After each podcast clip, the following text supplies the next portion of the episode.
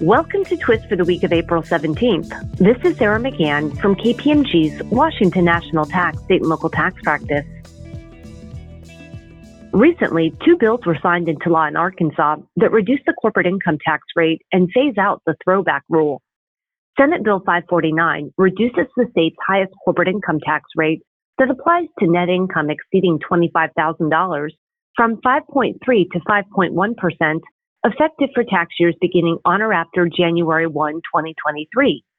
Effective for tax years beginning on or after January 1, 2024, House Bill 1045 strikes the statutory language sourcing sales of tangible personal property to the U.S. government to the state where the shipment originates. The bill also slowly phases out the throwback rule that applies to receipts from sales of tangible personal property shipped from Arkansas, where the taxpayer is not taxable in the destination state. In Kentucky, recently enacted House Bill 360 revised the definition of telemarketing services to include services provided via text message. The bill also added language that taxable telemarketing services provided via other modes of communication specifically included services provided via various forms of social media. House Bill 5, enacted a mere week later, removed the reference to various forms of social media. Finally, in a recent published opinion, a Washington state appellate court held that several investment fund LLCs did not qualify for a B&O deduction for investment income.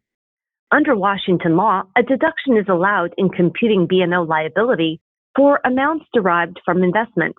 The appeals court, relying on a 1986 Washington Supreme Court case, O'Leary, held that because the LLC's investments were their only businesses, they were not entitled to the investment income deduction under the O'Leary court's reasoning.